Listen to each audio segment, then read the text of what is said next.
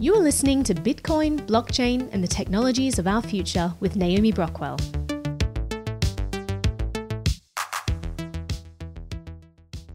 We often neglect our routers. Most of us use the one that we get from our internet service provider or an average consumer grade router. We plug it in and then we never look at it again for years, except to occasionally reboot it when our internet stops working. Hi, I'm your router. Oh, hi router. I don't see you much. Yeah, I know. It's kind of an issue. Why does everyone always forget about me? The router is the gateway between your devices and the internet at large. If it's compromised, it's like leaving the front door to your home network wide open, allowing malicious actors to enter. If you don't pay attention to your router, it can create a serious hole in your security and privacy. So, we're putting together a series of videos that talk about home networks and how to make them safer. This first video is about how to give your hardware and software a major overhaul. We'll discuss the four different technologies that are actually inside one of these boxes that we generally think of as just a router. We'll talk about the major security weaknesses of these devices. And finally, we'll walk you through a step by step tutorial of how to upgrade your setup. So, what's actually in one of these boxes? You're buying four technologies, they're in one package. There's a switch there's a router, there's a firewall, and there's an access point. Brent Cowing is the founder of Protectli and an expert in securing home networks. And he explained to me the role that each of these four technologies plays in your home network. First, the switch. It's made to allow very fast, very efficient communication between devices on the same network. So you might have a printer, a couple of computers, a storage system, all on your local network. They most efficiently talk to one another through a switch. It's like an internal postman that delivers packages just inside an apartment building. What if one of these devices wants to connect with something outside of their local network, like the internet? You don't want all of your private devices to just be sitting out on the public internet. So you use a router. That's the second technology in this box. You can think of the router like a doorman that your devices have to go through to connect to the broader internet and that the internet has to go through to get to your local devices. The router has a public facing IP address, which you could think of like a street number for a building that lets internet traffic know where to reach you. And the router assigns the devices on your local network a private IP address, which you can think of like an apartment number inside the building. It looks looks something like this and usually starts with 192.168. The router receives traffic from the internet and routes it to the right place on your local network. And it takes traffic from your local devices and sends it out to the broader internet through the public IP address. Now, there's certain traffic that you don't necessarily want coming into your private network. So that's why we have a firewall, which is the third technology in this box. What a firewall does is it is the barrier that is keeping the public internet out and your private network in. You can think of it like a bouncer at the building. It's going to let traffic out depending on the rules of your firewall, and it's going to block unsolicited traffic from coming in,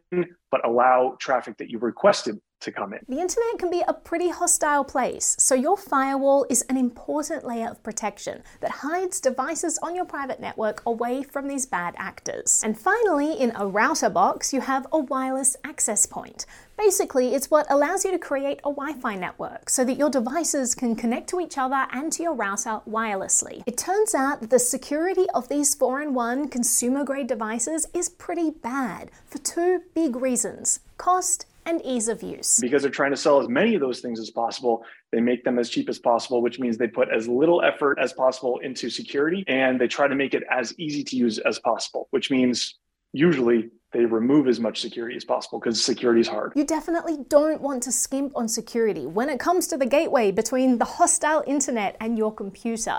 And yet, there are countless software and firmware security weaknesses in one of these typical routers. Usually, these things are deployed by the thousands from uh, some distribution center, uh, and they might have firmware on them that's months, if not years old that has proven to be vulnerable. Router vendors usually don't bother patching these devices despite being aware of critical vulnerabilities. In a 2020 report, nearly all of the routers they tested had security flaws, and some were very severe. These included outdated versions of Linux, software with known vulnerabilities, or even hard coded credentials like admin passwords coded directly into the firmware that were accessible to hackers. If the firewall is no longer able to block unsolicited traffic from coming into your network. If there's a vulnerability that exists and outside actors are able to gain access to that device, that's a particularly dangerous thing because that means that they can see all the traffic that goes through that device and they can then get access to all the devices that are on your private network. There's also been a rise in the number of router vulnerabilities in recent years, with one report saying that more than half of the vulnerabilities discovered were high priority and 18% were critical. Hackers are well aware of these router vulnerabilities and find them by constantly scanning all ports and public IP addresses looking for them. Hackers are absolutely automating the scouring. It is prevalent, it's widespread, it happens every single day. It's targeting everyone indiscriminately, so it's something we all need to protect ourselves against. They might be trying to gain access to your home network so they can exploit whatever data they can find on your home network. Or more often, they're trying to gain access to your device to add it to a botnet so that they can monetize a botnet to launch denial of service attacks on various other devices on the internet. And often they're doing both these things. This is a, a very persistent threat and something that people should be aware of.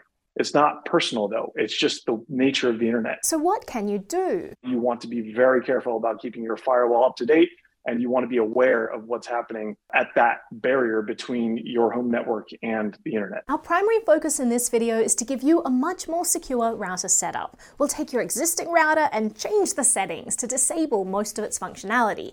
Then we're going to add a new device called a Protectli Vault that runs much better software and firmware to handle your router functionality and your firewall. If you upgrade your home network by making these changes, you're augmenting what your ISP has provided and you're stepping up your level of security significantly. This new Protectli Vault will have three upgraded components. First, the software that we'll use to run our new router and firewall. We're going to use software called pfSense, which is open source and will give us more control over what our firewall is doing and allow all kinds of things that just weren't possible with our existing software. Then there's the firmware, which is the code that sits between the hardware and the operating system and allows them to interface with each other. Most firmware is opaque, so you can't tell what it's really doing and is also notoriously buggy. If a hacker can compromise this in your router and firewall, it puts all the devices on your network at risk.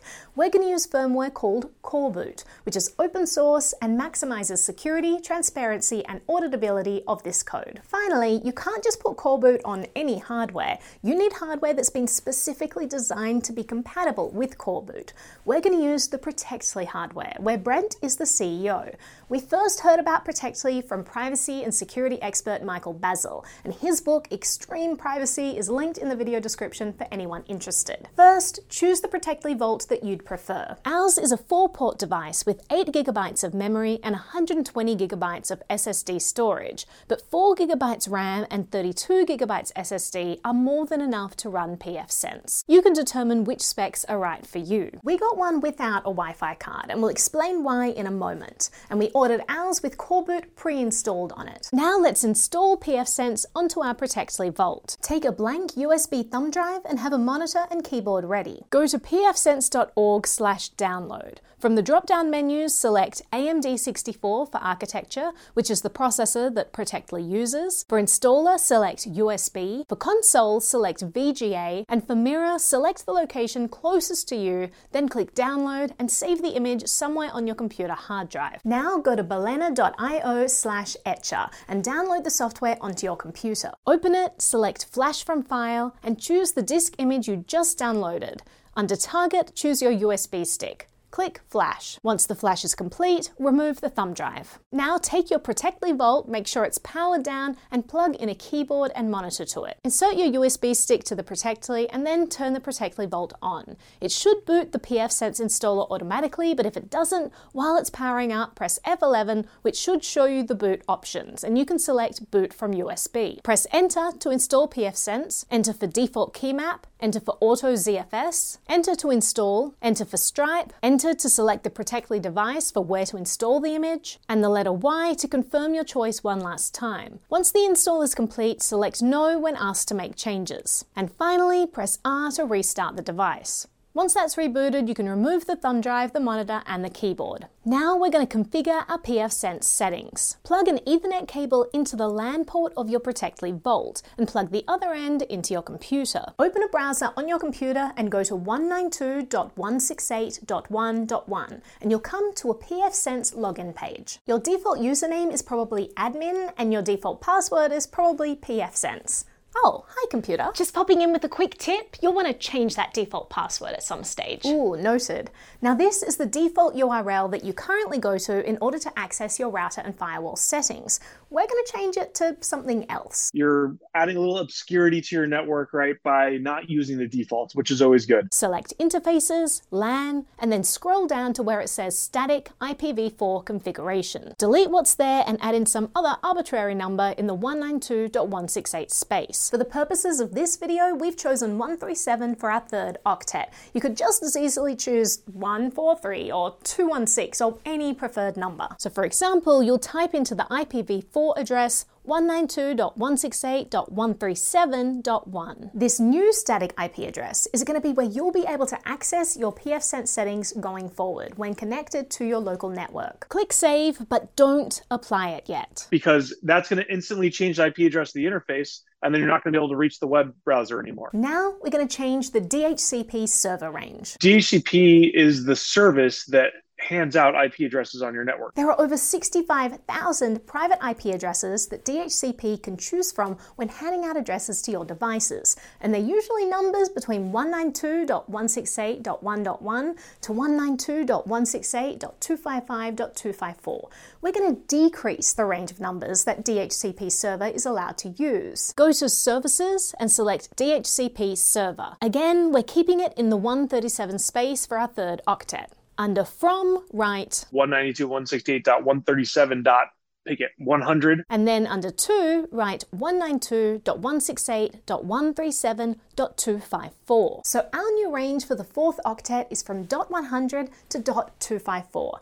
254 is the highest number that you're allowed to assign. Why did we choose 100 as the lower bound? It's kind of a personal preference thing. I like to save a number of addresses at the lower end of the range for setting up static devices. For example, we assigned the vault itself the static IP address of 192.168.137.1.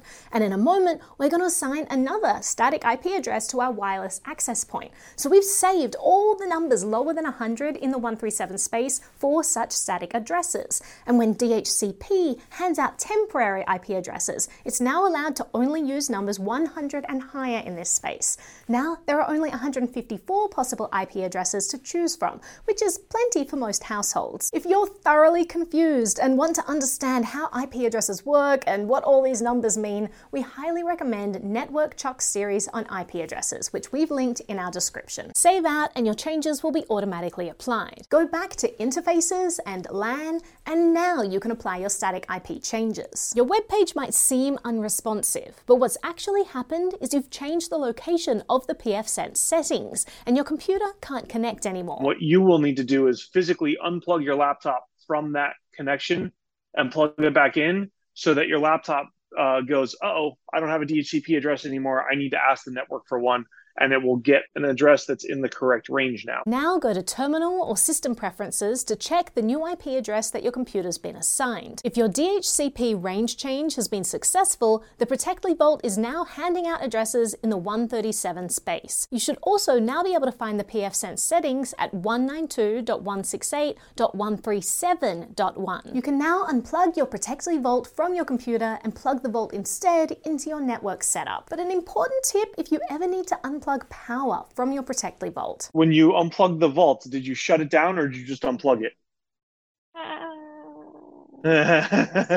Don't be like Naomi. You definitely want to go through the shutdown process on that because it's an operating system. It's like Windows. If you just pull the plug, there's a good chance that at some point it will get corrupted. Now let's look at your existing network setup and understand how the Protectli Vault fits in. When you call your internet service provider, they come out, they hook up internet. And what that means is they bring in a fiber or a coax or DSL line into your house, usually there's some sort of media conversion that needs to happen between the wire that physically enters your house and your home network. To do this media conversion, you need a modem. That's often a separate device from the 4 in 1 router, switch, firewall, and access point device that we talked about at the start. The modem transforms the analog signals from the internet cable installed by your ISP into digital information that your computer can understand, and vice versa. A modem box usually has just two ports, something like a coaxial cable input and an RJ45 input for an Ethernet cable. We're going to keep using our existing modem in our new setup. It is possible that you have a single 5-in-1 router and modem combined device.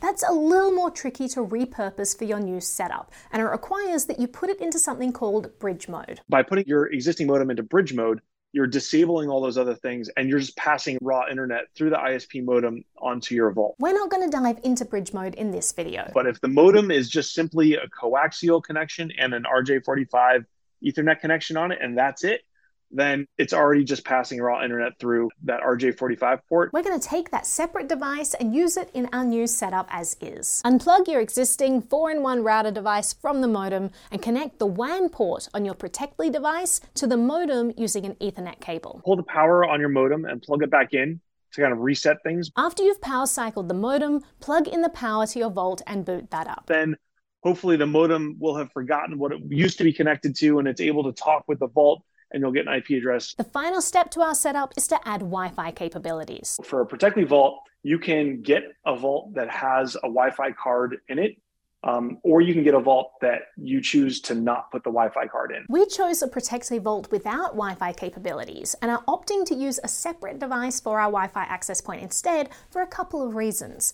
First, the open source software that we're running, pfSense, is based on software called FreeBSD. FreeBSD does not do wireless very well. The second reason for using a separate Wi Fi access point is that by segmenting that out into some separate hardware, it gives you more control. Some people want to separate it out because they want to be able to physically unplug the Wi Fi and know that it's not on. For our Wi Fi access point, we're going to repurpose our 4 in 1 router. And to do this, we'll need to put the device into something called AP mode first. This stands for access point mode, and it's where you disable all the functionality of the former router apart from the Wi Fi access point. To do this, connect one of the ports of your 4 in 1 device to your computer using an Ethernet cable. In your browser, go to 192.168 8.1.1 to get to the router settings. Each router settings console is going to be slightly different. For my router, I went to Advanced Setup, Wireless AP, and then I clicked Enable AP. I also selected Enable Fixed IP Settings, and for the IP address, I entered 192.168.137.2. That's going to be the address where I'll be able to find my access point settings going forward. For the subnet mask, I wrote 255.255.255.0 to match what we set in pfSense. For gateway IP address, I wrote 192.168.137.1, and for primary DNS, I also wrote 192.168.137.1. Once you click apply, the browser will no longer be connected to your access point because we just changed the IP address where we can access the settings. You might see a progress bar, but it's just for show to estimate how much time it's going to take for your access point to reboot. To actually check if the process is completed, unplug the network cable from your laptop and then plug it back in and let's make sure that your computer does not get an IP address. If it doesn't, that would mean to me that uh, AP mode is being applied correctly because it should no longer be handing out IP addresses. If you're on a Mac, you might get an IP address that begins with 169.254. That's an address that your computer self assigned because it didn't get one anywhere else. So that also means AP mode was applied correctly. So, how do the modem, Protectli Vault, and AP all connect together? I set everything up as follows. Out of the wall, you have your coaxial cable going into your modem. Then the Ethernet RJ45 port on the modem is going into the WAN of the Protectli Vault. Out of the LAN on the Protectli Vault, I have an Ethernet cable into a switch. I like to add a managed switch into the mix because I need a lot of Ethernet ports for hardwired devices. All of your devices that belong on the same network that should talk to each other should all be on the same switch. I plug the AP into the switch also. Once your devices are, are plugged in behind a Protectli Vault, you are now protected from all the things that are on the other side of that Protectli Vault. So now it's time to start exploring things with pfSense. And that's what we're going to do in our upcoming videos. pfSense will give you the ability uh, to turn every single one of what we call the nerd knobs. You can get as granular as you want with tweaking your network to do exactly what you want. We'll show you how to segment your network to isolate untrusted devices like TVs and smart devices. These are the kinds of things that have telemetry that run on them. They listen to mm-hmm. you. You generally don't want them on your private network. We'll also show you how to configure firewalls to not only block malicious traffic coming into your network, but also block telemetry and data being sent out about your activities. And we'll dive into whole network VPNs. By implementing that kind of advanced security, you're adding additional security to your network to prevent some of the more advanced attacks. And those are the kind of things that you just don't get on those consumer routers or the things that come from your ISP. Taking control of your router and firewall setup is just one of the many things that you can do to reclaim some of your privacy in the digital age. As always, this episode wasn't sponsored by anyone. We don't actually accept show sponsors so that we can make sure that we're being as honest in our reviews as possible. Instead, we're a non-profit funded entirely by community donations. If you'd like to support our free educational content about being a sovereign individual, head to nbtv.media/support.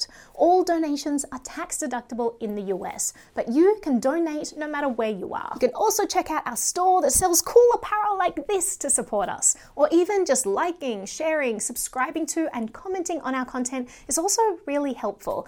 Thank you for watching, and hopefully, these videos help you live a modern, privacy conscious lifestyle.